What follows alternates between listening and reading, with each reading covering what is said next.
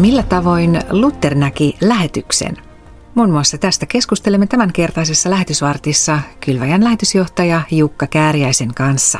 Tämän jälkeen Raamatun opetusosiossa vuorossaan Kylväjän Etiopian lähetti Gunilla Riskan opetussarjan kolmas osa. Minä olen Elina Tuohisto-Kokko. Lähetysyhdistys Kylväjä. Kylväjä piste fi. Jukka, osallistuit elokuussa Los Angelesissa mielenkiintoiseen konferenssiin. Kyse oli kansainvälisestä Luther-tutkimuksen kongressista, joka pidetään joka viides vuosi.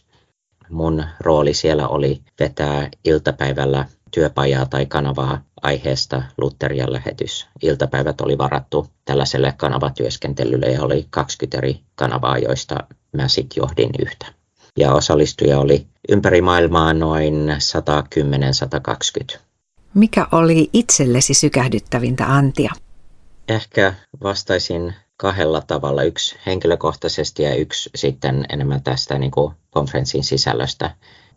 Entinen opettajani Robert Kolb on maailman kuulu Luther-tutkija ja asiantuntija, ja hän oli myös tämän kongressin hallituksen puheenjohtaja, niin kuin presidentti on ollut näissä kuvioissa liki neljäkymmentä vuotta. Ja sitten koko konferenssin loppuun juhlassa perjantai-iltana niin niin ilmoitettiin, että hän nyt eläköityy tästä virasta, poistuu hallituksen puheenjohtajana, ja, ja hänelle tietysti annettiin suuret aplodit. Ja juuri tämän hetken jälkeen, kun hän istutui sitten takaisin ruokapöytään mun viereen, niin hän sanoi mulle, että Jukka, jos voin ikinä olla sulle mitenkään avuksi, niin pyydä vaan. Tämä jotenkin kosketti mua syvästi, että ihminen, joka on maailmanluokan kova tekijä ja kova osaaja, niin halusi tarjota aikaansa minulle. Mun mielestä tämä on äärimmäisen niin kuin hieno esimerkki kristityn nöyryydestä, että henkilö, jolla on paljon muutakin tärkeämpää tekemistä, niin on sen verran niin kuin aidosti nöyrä, ja hänellä on Kristuksen sydän, että hän haluaa tukea ja vahvistaa entisiä oppilaitaan ja, ja muitakin, niin, niin tota, se kosketti mua. Sitten itse konferenssissa ensimmäisenä aamupäivänä oli yleisluento.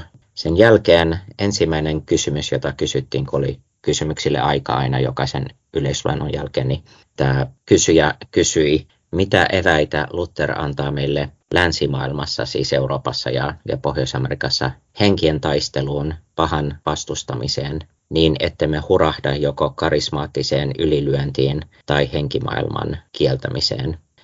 Mun mielestä tämä on todella oivallinen ja loistava kysymys, ja se Se jäi puhuttamaan. Olet tosiaan kansainvälisesti arvostettu missiologi ja vedit konferenssissa iltapäivisin kokoontuneen seminaarin aiheesta Luther ja lähetys. Miten Luther näki lähetyksen?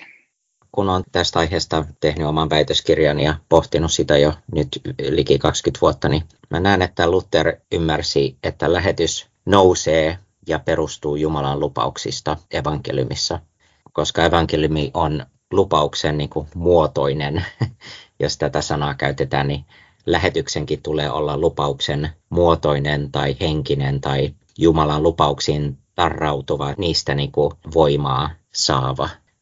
Näen, että jos Luther olisi kirjoittanut jonkinlaisen esseen lähetysteologiasta, niin uskon, että hän olisi ilman muuta viitannut tähän kaksi korintalaiskirje yksi kaksikymmentä. Ovathan Jumalan lupaukset niin monta kuin niitä on saaneet Kristuksessa vahvistuksen. Eli tällainen vahva lupauskeskeisyys, ja lupaushan on sellainen asia, jota ei voi totella.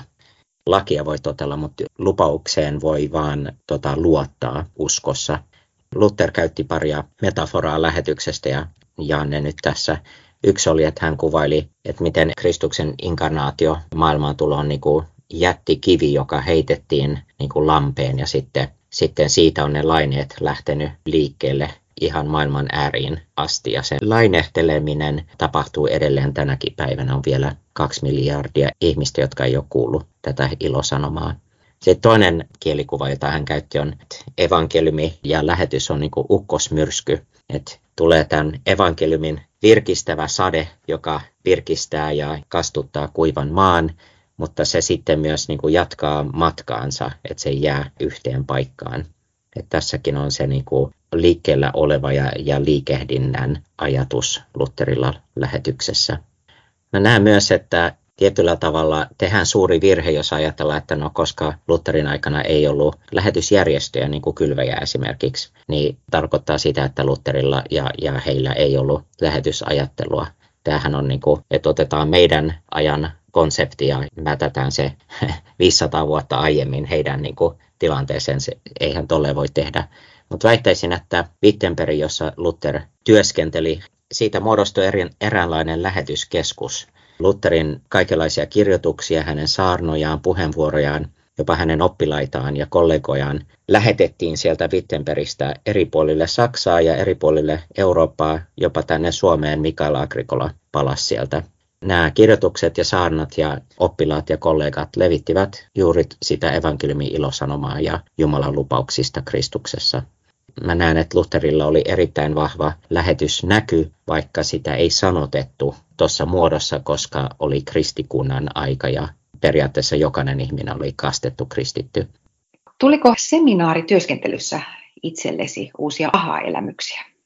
Joo, yhtenä iltapäivänä Kenneth Metata, joka tulee olemaan kirkko- ja maailmanneuvoston uusi julkisen todistuksen ja diakonian johtaja, tällainen tsimpapuolainen luterilainen pappi, niin tota, hän piti mun seminaarissa esitelmän aiheesta lähetys sovintona ja parantumisena. Hän käytti pohjatekstinä tätä kaksi viisi. Meillä on annettu sovinnon virka ja sovinnon evankeliumi luo meille uuden identiteetin. Kosketuin siitä, kun hän puhui heidän rauhan ja sovinnon prosessista Tsimpapuessa ja kuinka hän kirkkojen niin kuin neuvoston johtajana tapasi maan presidenttiä muutama vuosi sitten ja sanoi presidentille, että teidän johtajan täytyy myöntää, että neljäkymmentätuhatta ihmistä on kateissa ja heidät on tapettu parikymmentä vuotta sitten. Että tämä fakta täytyy niin kuin myöntää. Hallitus ei ole tähänkään päivään asti halunnut myöntää sitä. Mäthata sanoi, että sitten presidentti vastasi hänelle, pyydät minulta liikaa, pyydät, että luovutan koko maan sinulle. Jotenkin mulla niin kuin välähti aivoissa tietty sellainen, niin kuin, tuli uusi ajatus tai uusi linkki, että, että tällainen poliittinen maanjohtaja näki, että sovinnon hinta on äärimmäisen iso ja hän ei suostunut maksamaan sitä. Mutta maailmankaikkeuden luoja ja meidän pelastaja Jeesus Kristus suostui ja alensi itsensä ja suostui toimittamaan tämän meidän syntien sovinnon hinnan.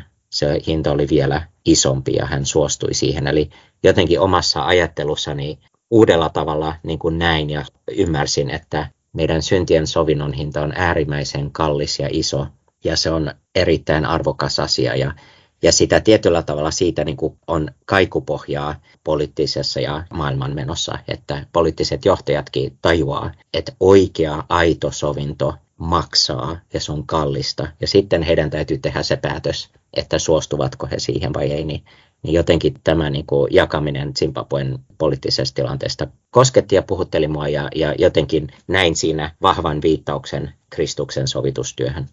Mitä olet itse oppinut tai ammentanut omaan ajatteluusi Lutherin lähetysajattelusta?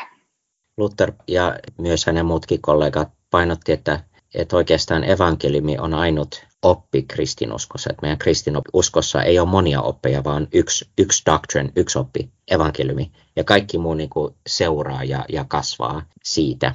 Kaikki pohjautuu siihen. Pian sinulla tulee vuosi täyteen Kylväjän lähetysjohtajana. Mitä lähetysjohtajan mielessä on näin syyskauden alussa?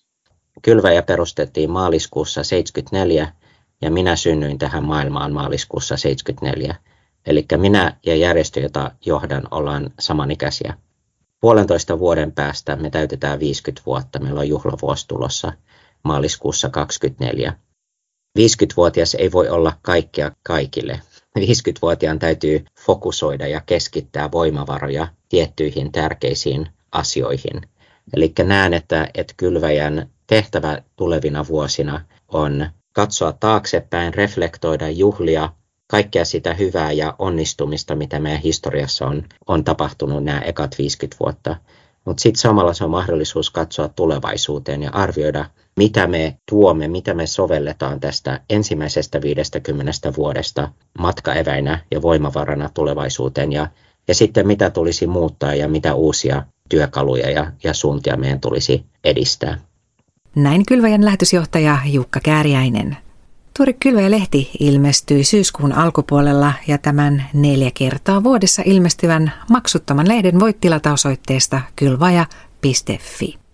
Ja nyt seuraavaksi Raamatun opetusosiossa Kylväjän Etiopian lähetti Gunilla Riska puhuu siitä, kuinka synnit on annettu anteeksi.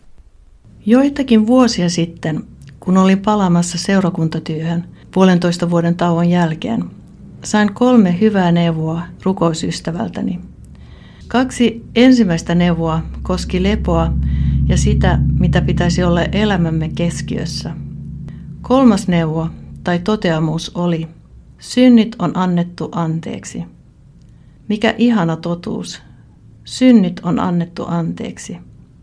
Matteuksen yhdeksännessä luvussa kerrotaan rammasta miehestä, jolle Jeesus sanoi, ole rohkealla mielellä, sinun syntisi annetaan anteeksi.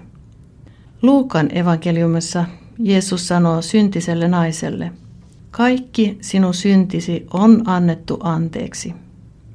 Molemmilla näillä ihmisillä oli muitakin tarpeita, mutta ehkä heidän elämänsä suurin tarve kuitenkin oli syntien anteeksi saaminen. Uskon, että tämä koskee meitä kaikkia. Emme vain aina sitä muista, emmekä halua myöntää sitä. Roomalaiskirjeessä Paavali kuitenkin sanoo, kaikki ovat samassa asemassa, sillä kaikki ovat tehneet syntiä. Yksi mieheni lempikirjailijoista on Adrian Plass. Hänen ehkä tunnetuin kirjansa on The Sacred Diary of Adrian Plass, eli suomeksi suunnilleen Adrian Plassin Pyhä päiväkirja. Adrian kirjoittaa arkielämästään lohduttavalla ja kannustavalla tavalla. Erässä luvussa hän harmittelee keskeneräisyyttään ja tuntee itsensä epäonnistuneeksi. Hänen viisas vaimonsa sanoo tähän, keskity sinä olemaan anteeksi annettu ja anna Jumalan keskittyä olemaan täydellinen. Kun epäonnistumme tai kun sorrumme johonkin, mitä jälkeenpäin kadumme, teemme joskus juuri niin kuin Adrian teki. Mietimme ja pohdimme ja olemme surkeita. Miten ihanaa, jos joku siinä tilanteessa muistuttaisi meitä. Syntisi on annettu anteeksi. Joskus kuulee jonkun sanovan, että ei pitäisi puhua synnistä, koska se on niin tuomitsevaa. Olen kuitenkin eri mieltä. Synti on kuin sairaus, joka koskee meitä kaikkia, puhuimmepa siitä tai ei. Mielestäni on väärin, jos joku tietää lääkkeen sairauteen ja mistä sitä lääkettä saa, mutta pitää sitä tietoa omana salaisuutenaan. On tietenkin vähän hankalaa, mikäli potilas ei ole tietoinen siitä, että on sairas ja tarvitsee apua. Olen usein itse kuin tämmöinen potilas. Ja siksi haluan rukoilla, että Jumala herättäisi minut ja näyttäisi minulle, mitä on väärin elämässäni, jotta voisin tunnistaa ja tunnustaa sen. Minusta on hyvä rukoilla psalmi sata kolmekymmentäyhdeksän viimeisten jakeiden mukaan. Tutki minut, Jumala, katso sydämeeni, koettele minua, katso ajatuksiini. Katso, olenko vieraalla väärällä tiellä ja ohjaa minut ikiaikojen tielle. Mielestäni toteamus, synnit on annettu anteeksi, on ilosanoma. Kun itse olen saanut synnit anteeksi, olen vapaa. Olen täynnä iloa ja kiitollisuutta, eikä ole tarvetta tuomita, ei muita eikä itseäni. Siinä Kylväjän Etiopian lähetti Gunilla Riska opetti syntien anteeksi antamisesta. Ja nyt lähetysvartin lopuksi rukoillaan vielä yhdessä Jukka Kääriäisen johdolla. Rakas taivaallinen Isä, haluamme kiittää Kylväjästä, joka täyttää keväällä kaksikymmentäneljä viisikymmentä vuotta. Kiitos sinun uskollisuudesta Kylväjää kohtaan ja siitä valtakunnan työstä, jossa olemme saaneet olla mukana. Siunaa meidän lähettejä ympäri maailmaa ja myös kotimaan työntekijöitä. Anna meille uskollisuutta sun kutsumukselle, viisautta ymmärtää sun tahto ja sun suunta meidän tulevaisuudelle. Jeesuksen nimessä. Aamen.